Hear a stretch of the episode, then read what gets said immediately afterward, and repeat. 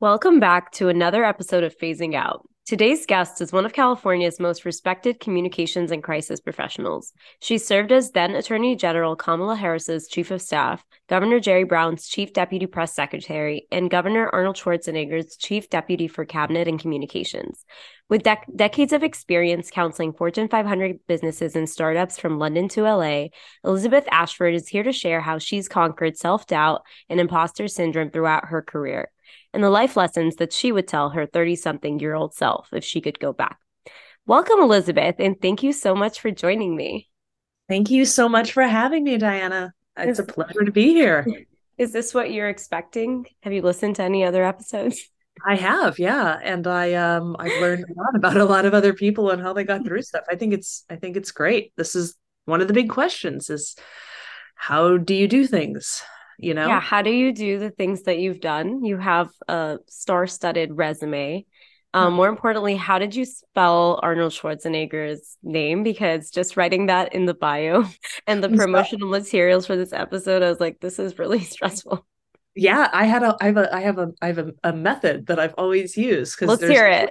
Okay it's I mean, it, it, there's not a method beyond like you have to break up words into smaller words. So SCH, W A R Z E N E P G E R.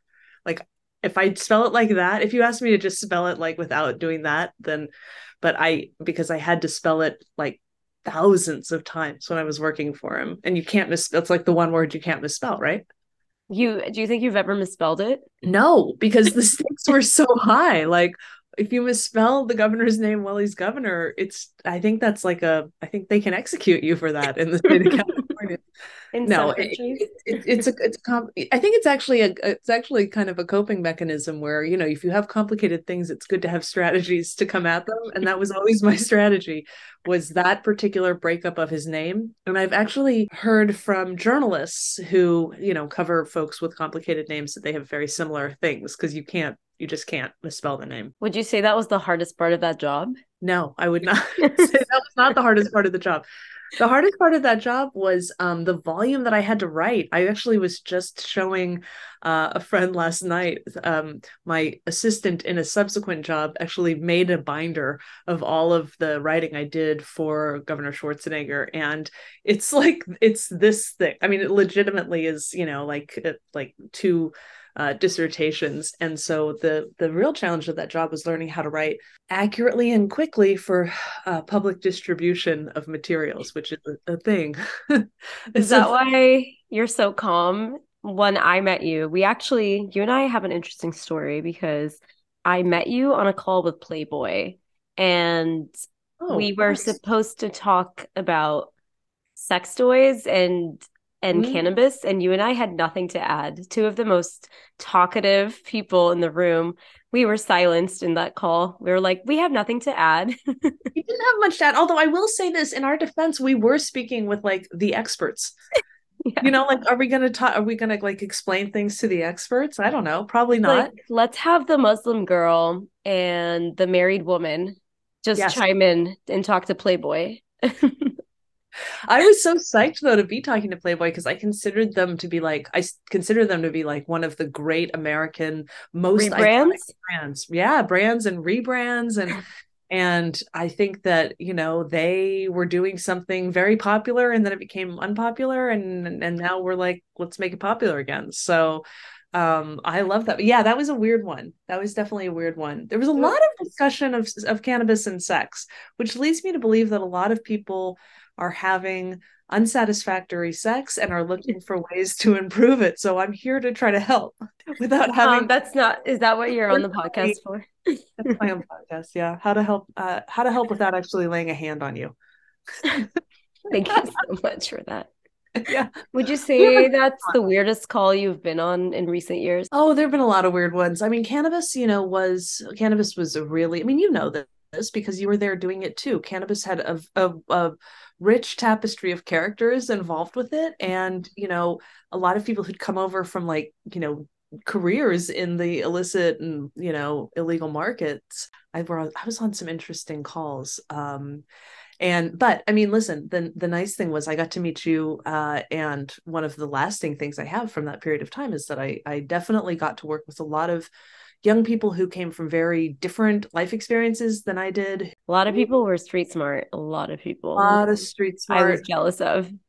Very much so. A lot of street smart people, a lot of very politically activated people. That was something yeah. that hadn't been I mean, I had worked in politics, but I hadn't been like on the advocacy side for stuff. You know, I've been on governance, and so yeah, I thought I was I met like it was amazing. It was a great time actually to be in that to be in that industry, and and I got to meet you. So maybe perhaps the greatest thing that happened.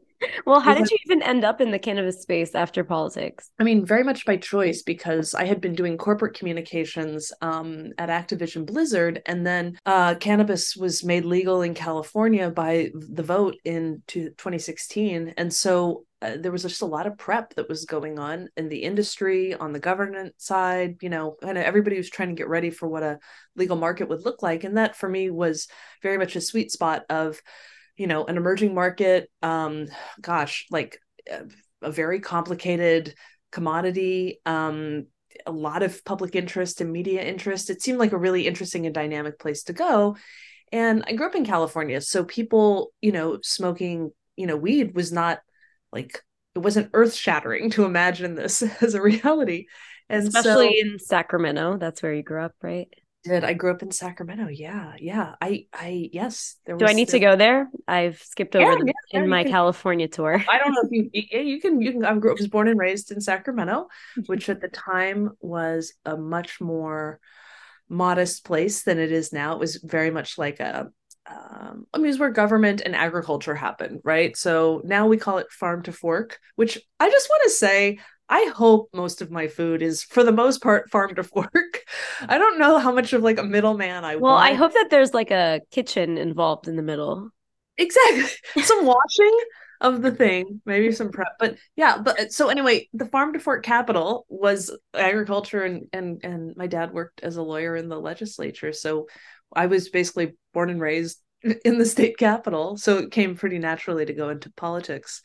Um, but cannabis, I thought, was a really interesting policy question, criminal justice question, just freedom question. You know, like how do people live and survive? And then I think it takes care of a lot of things that people aren't um, able to get good support for in life, like anxiety or you know apparently terrible sex lives or you know and he, there's a lot that people say it's helpful for. So i'm like let's try to make people feel better in general. That would be a good outcome. So now what are you up to? I know you're working with adam mendelsohn. He's worked with lebron right? Yes i work i'm back. It's like a full circle. I started my career working for adam. He was arnold's uh, communications director when uh, the governor had was in his you know first term and um, i went to work for him and we were together there doing all kinds of stuff. Uh, that's actually also where i met my husband was at that time so that period of time was you super- collected a husband at, on the job. I collected i had an on the job husband i did. I collected i collected my husband and i collected my n- now boss again which was great. So i got lots of there's lots of guy there are a lot of there's a lot of like guy outcome from Schwarzenegger, but I mean both of them have been like hugely instrumental in my life and my sense of uh, self. And so I went back to work for Adam about 10 months ago and I've been married for 10 years now. We just celebrated our 10th anniversary. So oh, lots congrats. Thank you. Yeah. I mean awesome.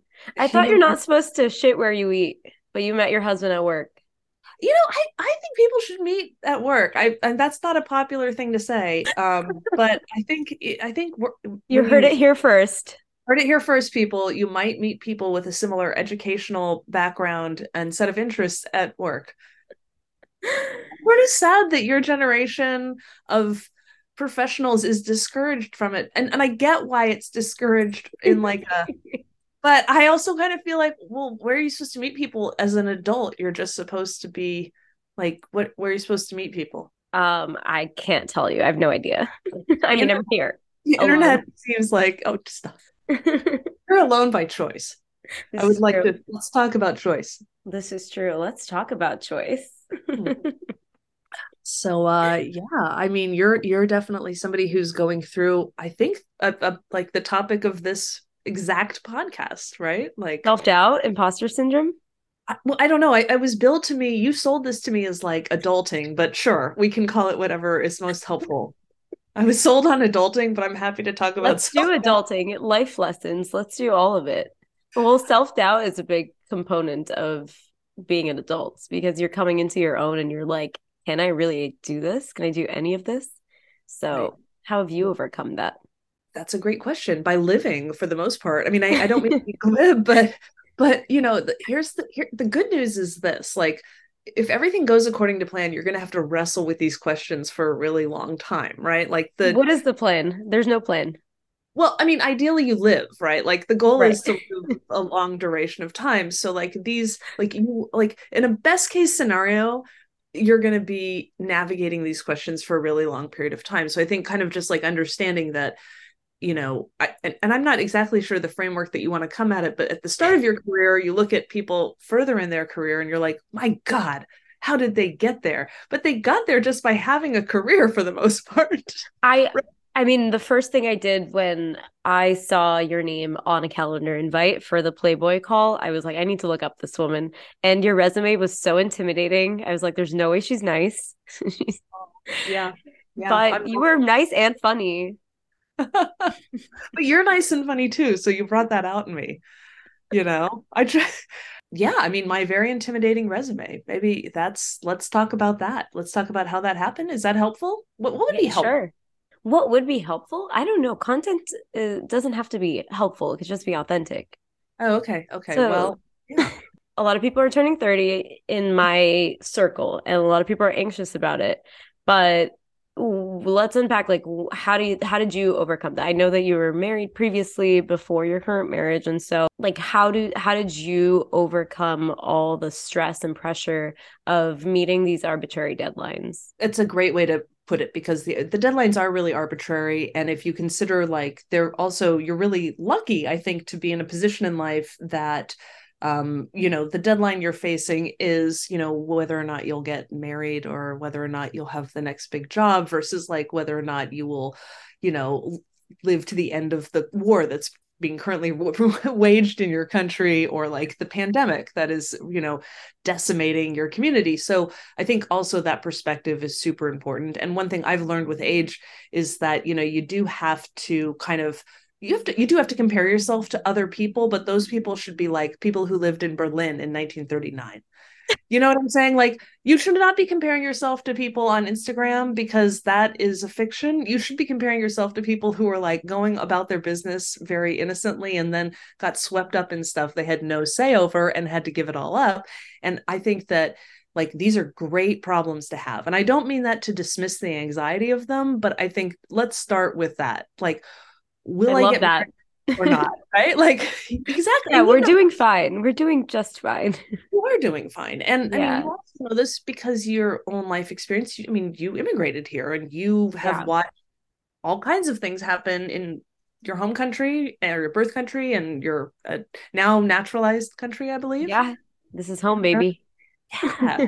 so I so there's that. So that's important. Is just like the framework is very important. But for myself, like listen, I always say that it, I mean, it, I mean, this is not rocket science, but the, the main thing and the thing that I don't see happening as much now with younger professionals I work with is this idea that like, you, like, oh gosh, I've been presented with a real opportunity and I need to do everything possible to make this opportunity work. I see more of a framework of uh, like, oh wow. Is this the right opportunity? Or like would there have been a better opportunity? Or what will i get out of mm-hmm. this? Possibly like there's a lot of like overthinking? Yeah definitely. Overthinking. And and and and the the problem with that is that it help it really hinders the ability to be excited or content with anything that's come up. So i mean look for perspective i didn't get my first big job until I was almost 30. I mean, I went into Schwarzenegger's office um I think probably almost around 30, like right in right in there. And um so again, nothing really what had happened before that was 9-11 and when 9-11 happened i decided i would go to graduate school. And i ended up going from uh, san francisco where i was living and just kind of working a you know a, a good but not a terribly exciting job. Um, and went to Columbia and did my master's degree and did it at a time when I was like, shoot, this is going to be the thing that's going to really define my generation, right? 9 11. And so I ended up in New York with all of these incredibly ambitious, gifted, just people who are very different than me. Um, I mean, I was those things to an extent, but not in that way. Like my parents, I hadn't gone to like the international school in Beirut. You know, like I, I was from Sacramento. The shade. no, th- that's not that's self shade. Like I had grown up in Sacramento and I'd gone to UCLA and like I'd done, mm-hmm. but nothing local things. Local things. Mm-hmm. I was very local, and local in Sacramento is very local. So I uh, ended up in this space. And so, you know, that probably was as important as like anything I did to get the job. But when I did get the job, um, and the way I got the job with with Arnold was that I um, raised my hand when I was in the the uh, the job that I held just prior, which was with the courts in California, they were looking for someone to like manage a project about polling. And I had taken one class in graduate school that was about politics and polling. And so I said, okay, like I, I can manage this project. And the pollster ended up plucking me out of that job and putting me in uh, the governor's office. So it was just like literally like hand raising. And then when I got to the governor's office, I've never worked harder before or since on anything. Before or since? Oh i like that. Nothing was because you know i was like shoot this is it. This is the show. This is where i'm gonna everything else will either start from here or not. So you were and 30 it, when you had your first like job that you worked super super hard at? Totally. Wow okay yeah so i think that's also important to know that like not everybody is famous by 23 so the pressure's off. And there was no internet famous at that time by the way so mm-hmm. there was no like platform to be like hi i'm elizabeth and like this is how i got this fucking awesome job. Nobody did that. People were like hey you're here here's a pencil like start writing. Wow a pencil i don't think i own a pencil. Exactly no just so, pens yeah. just pens. There we go. There we go ink was invented so anyway so yeah so that, that, that i think is another part of it and and i also i i you know i got divorced um uh, when was, did you get married? We skipped an episode. It sounds. I got married when I was about twenty eight ish, and was very. Oh, that's not even like an early marriage. That's like. No, oh. it, like a it was like a normal time marriage, but to a very nice person who I would never like slag in public and honestly could not tell you where or how they are to this day but i'm sure they're gr- doing great because a very nice person good person but um not my forever husband. So that yeah. that also so it was so i had gotten a big job and i got divorced kind of simultaneously and that was really maybe because of the job? Maybe. Yes. Self-awareness because of the job. It was because of the job. It was because of me. I mean, who else would it have been about? Like, I wasn't like, yes, the job definitely because I worked harder at it than I'd worked at anything before. And that didn't line up with, I think, in fairness, what, you know, my then spouse's uh, vision for his life was was not having somebody who was constantly at the office and mm. constantly mm and but it, what it exposed was more of a fundamental difference in how we saw ourselves and work and life. And so that's okay for that not to have led to a lifelong um, relationship. Um, but it wasn't because of anything terrible. It's just when you're in your late 20s and early 30s i think you really are becoming your true self you know and and maybe that's compatible with what's happened previously but i've heard the brain doesn't stop maturing until like 28 so oh. i mean maybe that you know. So you got div- divorced at 30. Right around then. Yeah. Yeah. yeah. That's tough. That without internet resources to tell you that you're not the only one. That's brutal. it was brutal. It was hard. It was hard, but but honestly because I had gone into the work that I knew I would be doing for the rest of my life, like I really felt simpatico with the job and really invigorated and excited by it, it mattered less than you would imagine. Mm the divorce mattered much less. And so um and and i don't really even see it in a in, in many ways as a super defining part of my life. It was something that happened. It was unfortunate but i mean looking in hindsight on all of that it feels very it was like a very natural and necessary thing that happened. So. Wow. Yeah it doesn't it's something i didn't even know about you until like a year in Mm-hmm. I don't, I mean, because I'm married now to somebody that I have a deep simpatico with, it feels kind of weird to even talk about it because it was so long ago, also. Yeah. And when know? did you have your first child and remarry and do all of that? Yeah, I remarried at 37 ish. Let's see, 14. Uh, th- uh, yeah, 30. No, sorry. Yeah, like 38. I got remarried. Sorry, the reason it's weird is that I got married in January and I'm born in January and I can't remember which January came first. But anyway, I got married again uh in 2014. So no, no, no, no, that's not true. 2013. So um yeah, that was and that was, you know, so yes, whenever that is, if you can figure out my age against 2013. Wait, how old are you turning? Uh, my calendar notified me that it's your birthday on Sunday. Turning 48. Wow. Yeah, I know. Sunscreen, man. It works miracles. miracles. Just keep putting sunscreen on.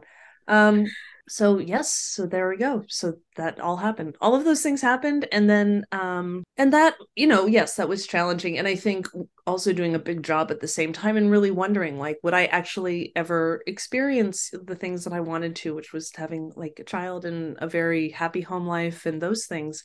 I really wondered if that was going to happen um, because it hadn't worked out on the one side, but it had worked out on the other. Professional stuff was kicking it, and just private stuff was not.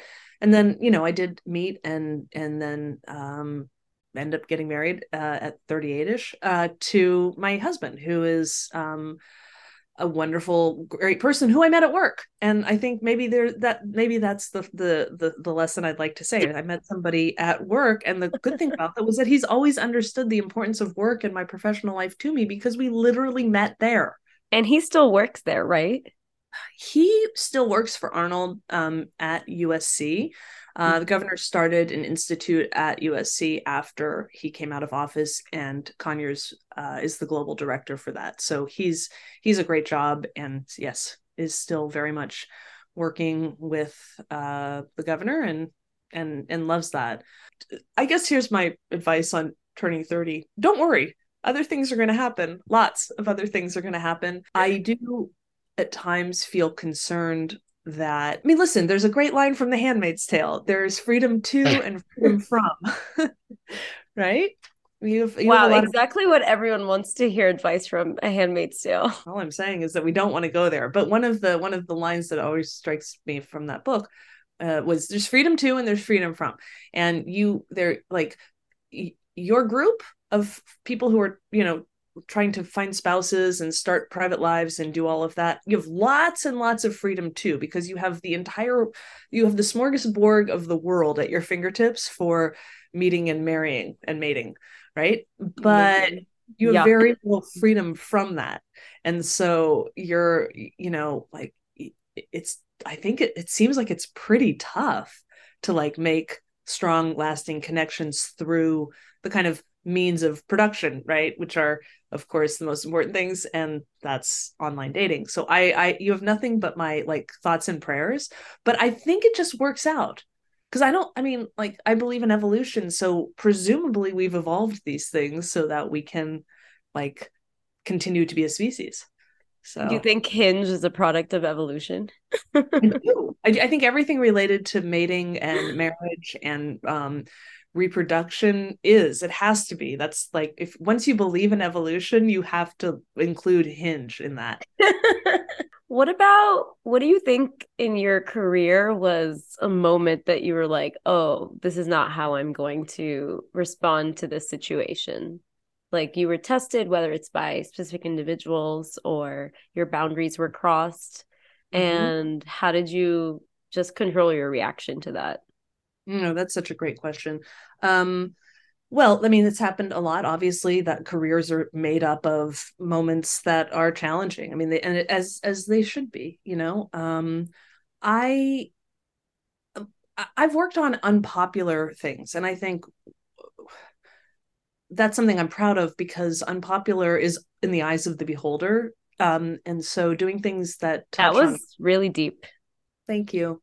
um, so I've worked on both, like, for example, I spent nine months of my life working for BP in their executive offices in Houston with their CEOs, multiple um, during the oil spill, which was, I mean, something that was so unpopular that to this day, my mother, reta- she's from New Orleans, is still angry at me about it. Like she she can't talk to me about it without reminding me that like there's still environmental damage in the Gulf of Mexico. But I also gave nine months of my life to trying to support the process of stopping the well in my own like small way, right? And mm-hmm. so um so that's like a that that's something and and and i would say that what i had to deal with in order to do that work um, was a lot of pushback from people that i love and respect and believe to be correct about things right um, but i think that there's this idea that you cannot work on things that are don't align uh, with your values? that you cannot work on things that are not popular right? Popularity right. like we're in we're in this downward spiral of the constant popularity contest right now. Popularity contests are stupid and they're not but it's because it's measurable. I mean you can measure a person's popularity by how many i guess followers they're a politician how many followers they have. So i think that sure. we are in the popularity contest era because it's quantifiable absolutely which is like in some ways just like so exciting and invigorating because you can also elevate people who don't appear to be you know popular or influential right. at first glance but are truly influential and i'm not suggesting that that's negative in all cases but i think that rewarding work requires um depending on who you are at least for me it required doing things that felt controversial or hard or not popular and so i think in some ways i'm lucky to have gotten to do some of that work before this was sort of the constant feedback loop because I think if I was working for BP today and that got out, I would be confronted with so much of like, not just from friends and family, but from the world, like, you suck.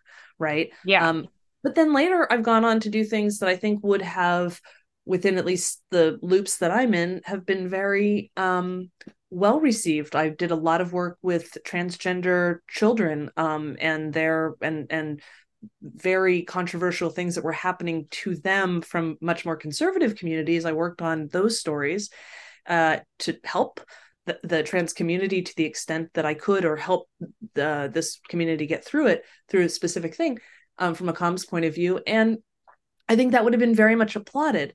Uh, for me, both of them are good things to work on, and they're both super challenging. And I love the challenge. And so I think saying yes to the challenge and like showing up and doing it without apology is really important. It's a really important skill.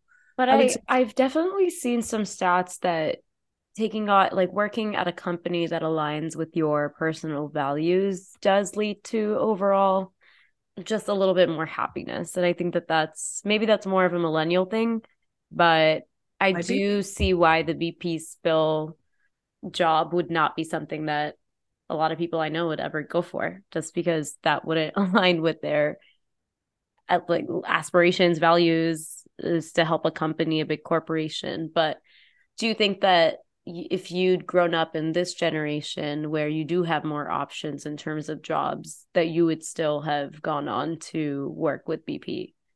I think I would always try to go for the hardest thing. I think that for me was always the litmus test. Like, what what hard thing can I do? not because I'm like the fixer of hard things, but because that's what gets me up and going in the morning. And um, I think Are you hard- an adrenaline junkie? I think so. Yeah. I mean, not currently, like in the sense of parenting consistently and you know working within a, a, startup firm and all the stuff that we do is is not you can't really be like too like this, but for many, many years of my life, yeah, for sure. I went after the really tough stuff. And, you know, for every journalist out there doing a crazy story or trying to, there's a PR person or a comms person on the other side also working within that. And for many years, I think that was for me, the highest good was the most visible story. Um, and then that has changed in the last few years just because having a child is so overwhelmingly like life shifting that you and grounding. Just, I mean, yeah, it is grounding. I mean, you you're you're legally responsible for keeping another human alive. Like that's that is parenting in a nutshell. like, there are emotional components to that that are wonderful and incredibly fulfilling and like filled up my cup and like made my life whole, all the things, right? But mm-hmm. bottom line, functionally, day to day, there's another person besides myself that the law says I must keep alive. and so like take that as you will, but that's all it's it's it's it's consuming. And so it is grounding because all the stuff that might inhibit that goes away like that. That's really interesting that you say that because I think when I look at my parents' generation, so many of them found purpose by having us. Mm-hmm. So when we no longer needed them, not that we don't need them, but when we no longer relied on them for day to day things, they lost that sense of purpose. And I think that a lot of times, if we, people even my age, like we're not happy or like, okay, let's start a family, but then you're putting that purpose, you're essentially putting a pause on your unhappiness and it's going to come back eventually because then you're like giving yourself a job basically to focus on. And then when that's gone, you still don't have a sense of purpose. So it's really interesting that you found your purpose at 30 and then that was a constant for you. And then the other things just kind of came together from there. Having a child was definitely important for me. And I one thing I think that's so wonderful about your gener I don't I mean, I know I guess I, could I be your mom? Am I old enough to mm. like right on the edge? I'm I'm 29. Uh yeah, Okay, well, okay, so young mom, but really young mom, really young mom. But let's just say generationally. Okay, like mm-hmm. so your generation. One thing I love is that you're fully embracing the technology and the um, all the means that you have to allow yourself maximum flexibility on becoming moms. And I think that's so cool. Like the fact that you know there's open conversations about freezing your eggs or using surrogates or just being very kind of mercenary about your um, personal choices or whatever it is that there's like real ownership of it because then it really is a choice. And like the whole thing with choice and all the things when we say i'm pro-choice i am pro-choice. All that that the choice is the that's the pro. I'm pro the choice. And uh and i think you all are doing an incredible job of like maximizing that. And i think it's super super important and very much like good job everybody for for because in some ways the technology and all the science that are available now should take some of that pressure off you right? Like 30 isn't like a death knell where ma you know you have like 3 years to have a healthy baby or 5 years. It's really not. It's just kind of like an age wow it's just a number I, I always thought that was so cliche when people said that I mean, it is both a number and it's the state of your body. But the nice thing is, y'all have exactly. managed to expand that time. Like you're giving yourself like a guy horizon. You know how like men have like an infinite horizon to have children. Like women are like, oh, we're gonna we're gonna move this horizon out, and and be cool with it and talk to each other about it. And like, I mean, used to be like you don't. I don't know. Maybe you don't. But I mean, think of surrogacy and adoption. It's like things that people did when they'd failed. And now I feel like it's things that people do when they're like, I planned this. Right. Did you freeze your eggs? No, no, it wasn't possible. I mean, maybe it was possible for very wealthy people in like at Cedar Sinai. I don't know, but no, I didn't freeze my eggs. I think I had the last I think I had the last possible baby that I could have had. Like, Wait, at what age was it? 40. I had her at 39. Okay. 39 yeah so yeah she was and she's great but gosh it was so anxiety producing because i was like well this is it you know if this doesn't take or hold or turn out okay that's does that's it you know it felt very like uh the stakes Make felt very break. high. yeah the stakes were high very high and definitely being pregnant it felt like okay i need to do everything possible right because i don't know how many times this will be. I'll never forget. I was in my pediatrician's office with my daughter, like after I she was about a year old, and I was sitting there, and this woman walked in, and she was like effervescent. She just looked beautiful and rested, and she was dressed well, and she had an infant with her, like an infant, a new infant, a new a newborn, basically. And I was like, God, that woman is just she looks incredible. What is it? And then I was like, that woman is 23. like she she she's just gorgeous, right? She's full of life. Full of life, and she's made another person, and so that it does it is different later. I will say. Would would you say that you've had more self doubt and imposter syndrome about being a mother or about your job or switching careers? Like, when have you been really faced with, Am I good enough? It's okay if the answer is never. I love that for you. that's not, that's definitely not it. I think when I went in to be, um, I, I had a lot of self doubt when I was living overseas and working overseas. I was in London for I was in London officially for three years, and then I was kind of back and forth with BP for about nine months of that. But at the start of that, I felt very discombobulated because I'd essentially immigrated to another country to work for a few years, and I knew it would be temporary, but it was so different. And the expectations around work and living and everything were just so, so different. And I just was like, gosh, I really feel like I really had it dialed in um, back in the States. And now I feel like just topsy turvy. And can I do I got a good job, but I was like, gosh, you know, can I do a good job? Am I able to am I able to perform here? Can I make this work? Um, that was very uh that was very stressful for sure. And um and so and I think that in every project I do, there are moments that I'm like, you know, Am I qualified for this? Qualified to do this. But then you think, well, if not me, who? And also, I'm not performing brain surgery. You know, right. like if I get something wrong, like, well, it's pretty likely we can correct it, you know? And so I think it's also being, you know, realistic about the job that you're performing. And um, perfection. I when I worked in the governor's office, I had a, a um, a piece of paper that I had on my desk that nobody could see, but it just said the fuck up is out there because that is absolutely true. There's no version of this that is perfect. Um, and I don't mean that in like, so accept imperfection and all of your imperfection, not that, but just like you, you there's no way that anybody can do anything perfectly all the time. It's just impossible. So you just have to accept it.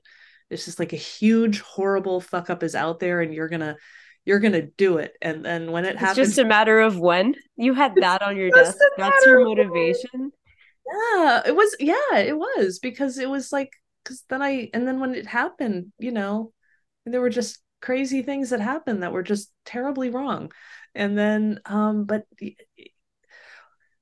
then you move on. I don't know. I it, i mean i'll t- i told this story at a conference i spoke at last year. There was when the governor of california leaves the state and comes back there are legal things that go into play. It's the same way if like a president is unconscious you have somebody else be president because there's legally required.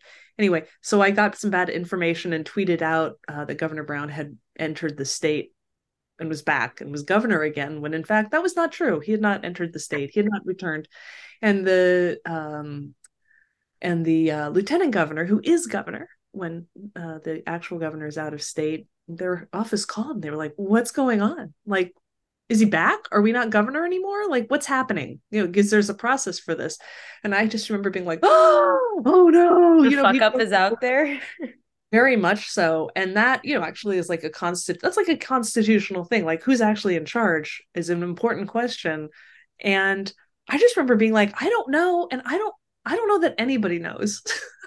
Nobody knows right now. Is he in the air? Is he on the ground? Is he in another? I don't know. I got bad information. I'm not sure. Nobody and knows. you thought to tweet it out. So, well, that part of the job was advising everybody when he came back, so they knew who was governor. So, would you call yourself a pioneer of fake fake news? Yeah, yeah. Throwing out misinformation. I mean, misinformation is such an intense terminology. It sounds so like Cold War. I think yeah. it's often just made up stuff, or it's more of an uh, oopsie. Or, well, or sometimes it's an oopsie, but sometimes it's just lying, and sometimes it's just fiction. Misinformation is so like it's so official.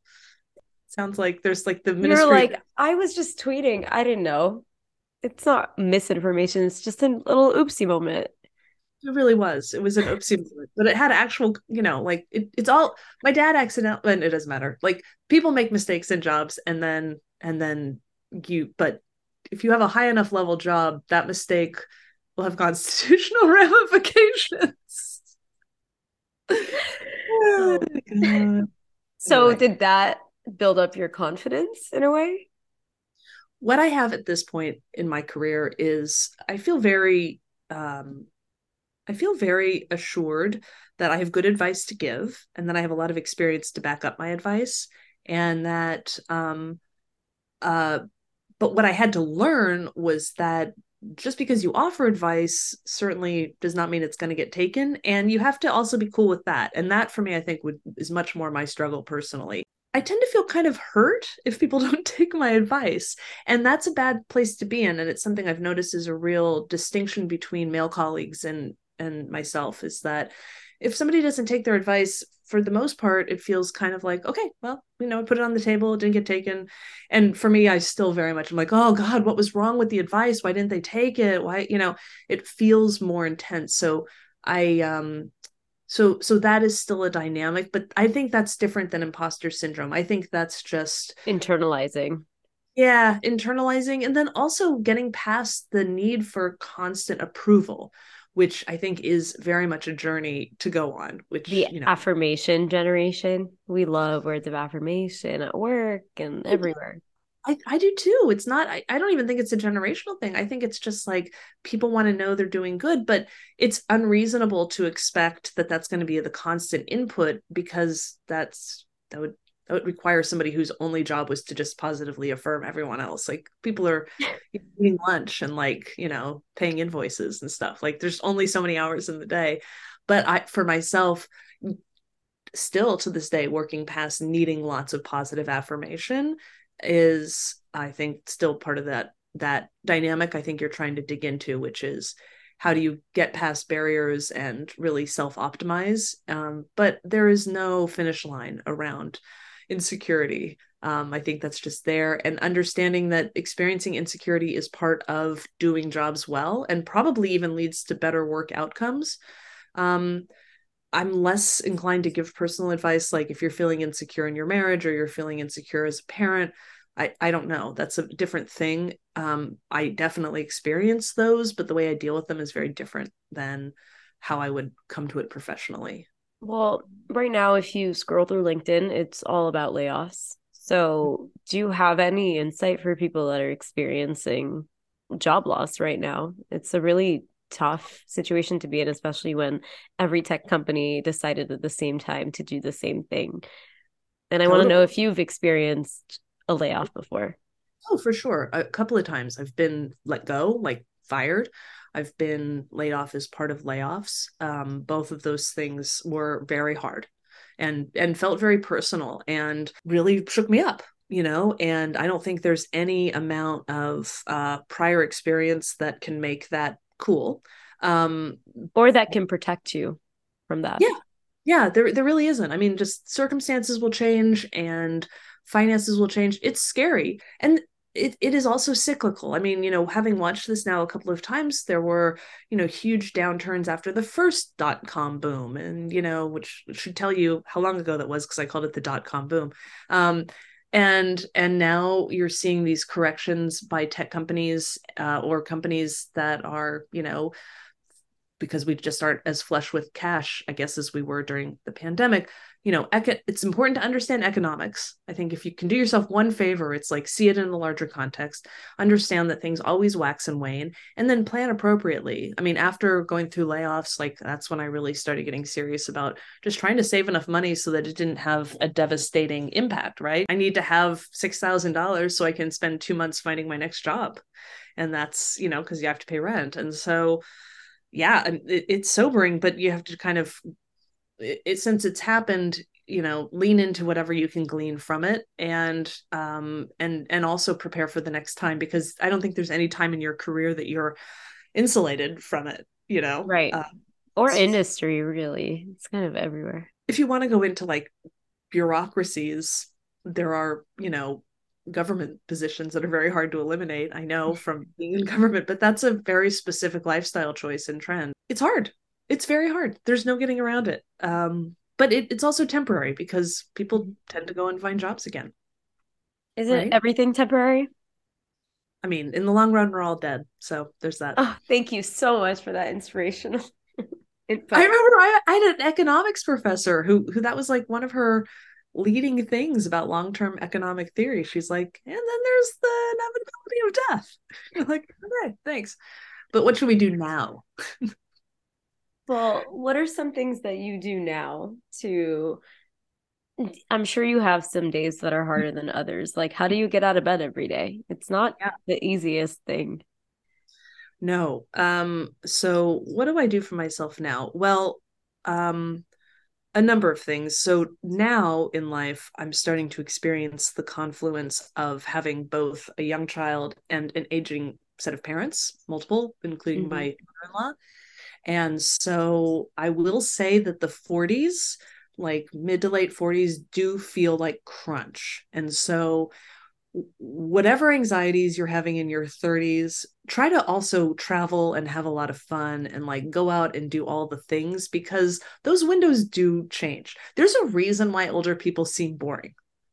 You know what i'm saying? Like there's a there's a reason why people in their 40s and 50s seem boring they're trying to hold down the fort they're holding down like multiple forts. They're like they're like a, they're like a, an encampment on the banks of Boston in the 17th century. They're like we've got there's like there's just a lot, you know, and so um truly don't rob yourself of enjoying the all of the awesome stuff you can do because look statistically it's pretty likely you'll settle down in some way or another. Maybe you're um, somebody who's well rested and has lots of money and no children. Maybe you have children and you're exhausted and you're married or whatever. Like something pans out.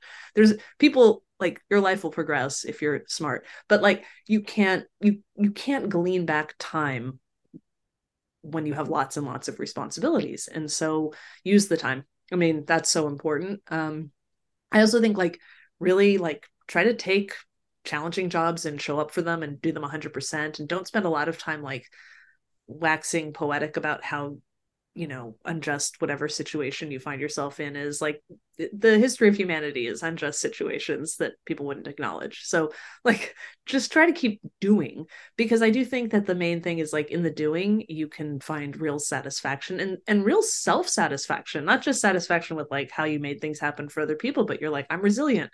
You know i'm i'm smart. I can find my way through this. Um and and then just know that like for the most part I think really high level work and just high level life is a bit uncomfortable.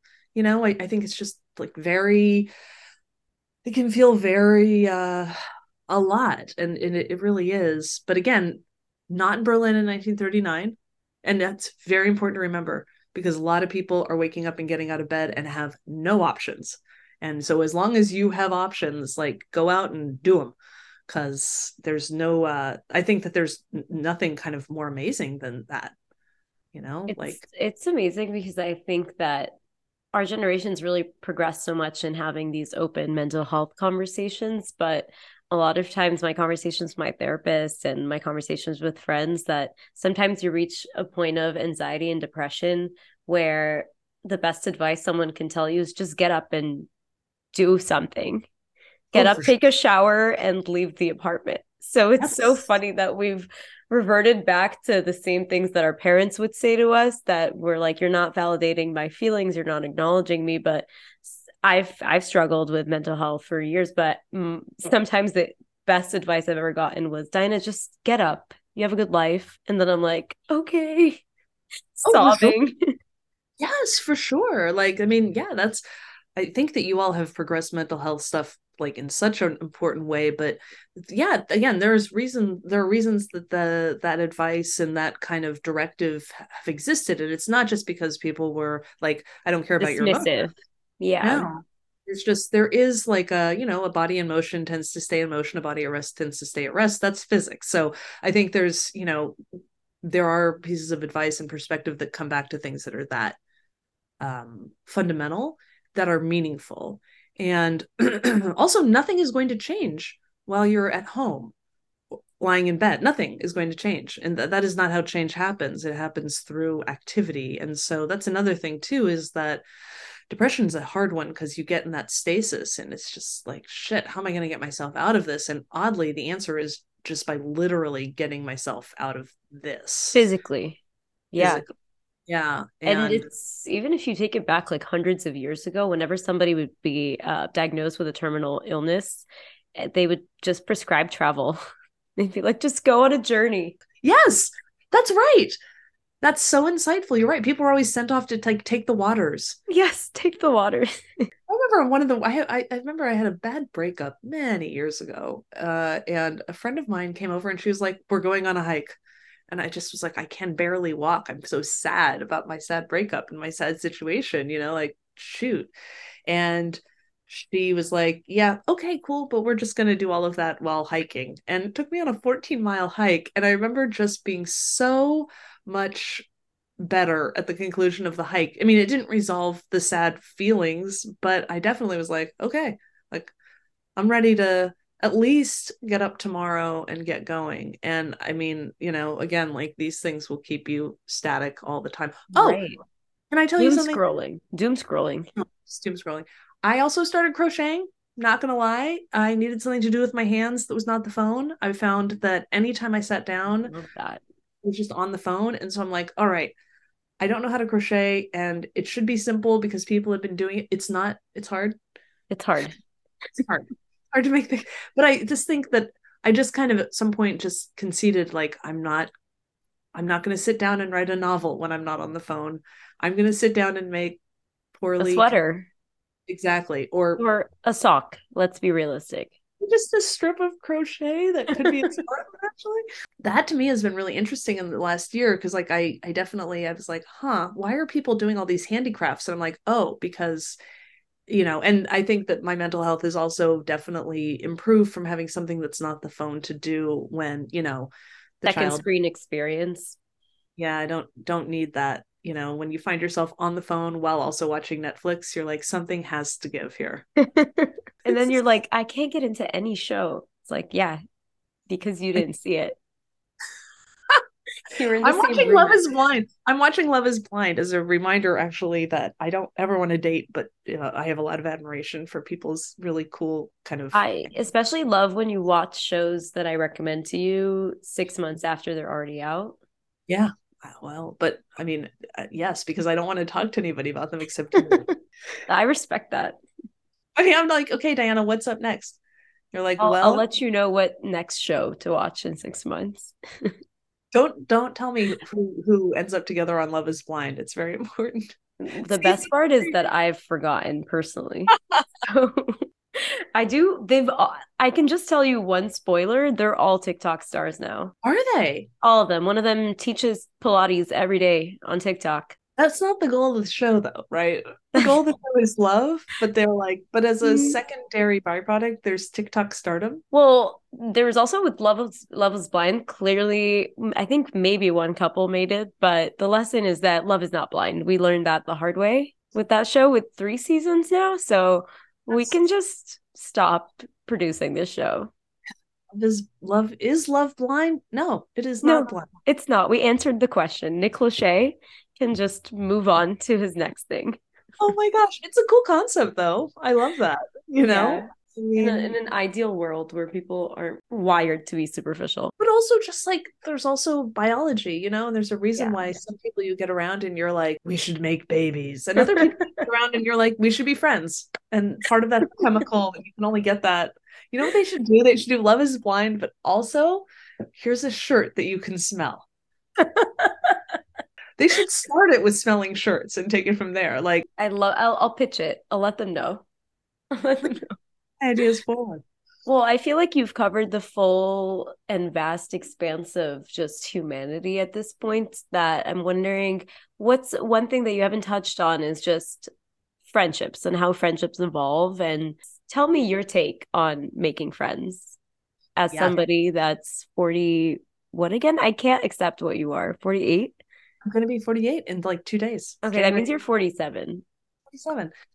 Okay, so when I turned 45 uh i think it was 45 i um, invited my oldest and closest friends well i invited my closest friends maybe not oldest up to sonoma and we all like rented a house and hung out for a couple of days and it was great and i remember everyone went around and was talking about how they you know know you yeah and my very good friend tina sitting next to me who i've known since you know my mid 20s like we get around the whole circle and she looks at me and she's like oh my god i'm your newest friend like at 20 years, right? So I think that there, so what that tells me is two things, which is first of all, I've made a couple of dear friends since then that I would count as part of that circle, but I would count the number of friends I have, dear friends, you know, at under certainly under 15 people and probably right around 10, 12.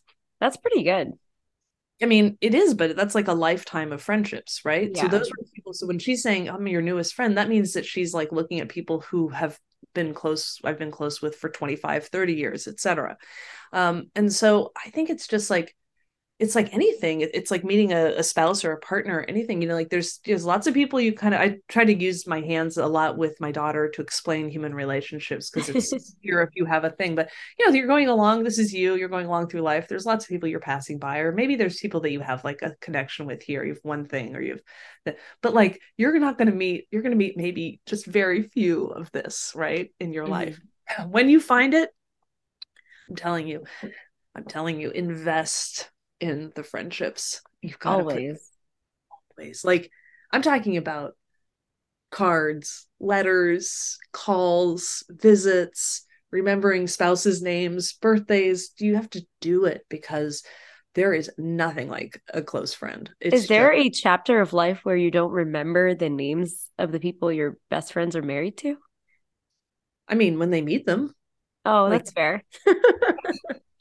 I mean, now, yes, because like I know everybody's name, but like I'm talking about my dear friends when they, you know, meet people and start getting serious and just knowing that that's a thing happening for them and really treasuring that. One of my dearest friends, Michael, you know, was kind of uh, he was in a long term relationship, but he was always kind of perpetually singlish. And then he met Fred, and like I like I need to know it's Fred Cassidy who is Michael Fitzgerald's partner and I knew that like from the time they started cuz they Michael, sound so regal. So they were so That's... serious so fast and I was like okay Fred's in. And so um I think that really like yeah that so my philosophy on friendship is that it's like real friendship real connectivity is rare. It gets rarer with time. I truly think that like I meet fewer and fewer people as I get older um, that I feel that same level of like simpatico with. But when I, oh my gosh, when I meet it, I'm just like, oh, hills are alive. So friendships are the way you continue to sort of fall in love, I think, after you find your partner, because like new friendships can have that same intoxicating, wonderful feeling. Excitement. I totally agree. Really, although I also count you amongst people I've met that I I think like wow like this was such a great person to meet in the course of my life but yeah i've made i've made i've made a couple of close friends in the last decade that are definitely like keepers forever. And then i have to be the person they want to keep too. You are. I'm telling you now. I don't think uh phasing out listeners need to hear about me gushing over you but i so, think this is so sorry? Phase out diana. Don't put me in a corner. Nobody puts elizabeth on a phase I will out. never phase you out. Um, if anything, I just have a feeling you'll be a repeat guest. I just want to be there, you know, when you finally get married when you're 31. Oh, I'm just kidding. I'm just You mean when yeah, but we'll see about that. Let's let's talk about more the growth of the podcast. That's that's what you should hope for 31. That's the goal. Let's because you're supposed to make smart goals I don't remember what it stands for, but I know the A is for actionable. So I'm going to tell you now that the risotto I'm making tonight is not conducive to me meeting people out in the wild because I'll be at home. So just you never know though. Every time I see you in New York, you're like, I'm here, but then I have three other things I'm going to do later. So I love that. You're in a great place. You're in a great moment in your life. Enjoy it. Don't worry too much. Other things will happen what can you do? You can only control so much, you know, make a risotto. Exactly. Make the risotto. Thank you so much, Elizabeth, for joining me. This was so wonderful. Um, where can people follow you? Do you have a platform that people can reach out to you with questions about your life? About my life on Twitter at e ashford. That's it. I'm there sorry. You go. I'm a Twitter person, uh, or eashford.com if you want to hire me to do stuff. But no, eashford at Twitter is just like that's where I'm at. I'm not great oh. at Twitter, but I'm enthusiastic about it. That's that's beautiful. That's uh, for anybody interviewing for jobs. Just say I'm not great at it, but I'm enthusiastic about it. Yes, yes. Amazing. Uh, so follow Elizabeth on Twitter at E Ashford. And if you have any feedback or questions, make sure you follow us on Instagram and on TikTok at Phasing Out Podcast. Thank you so much again. You are welcome, my dear. Thank you.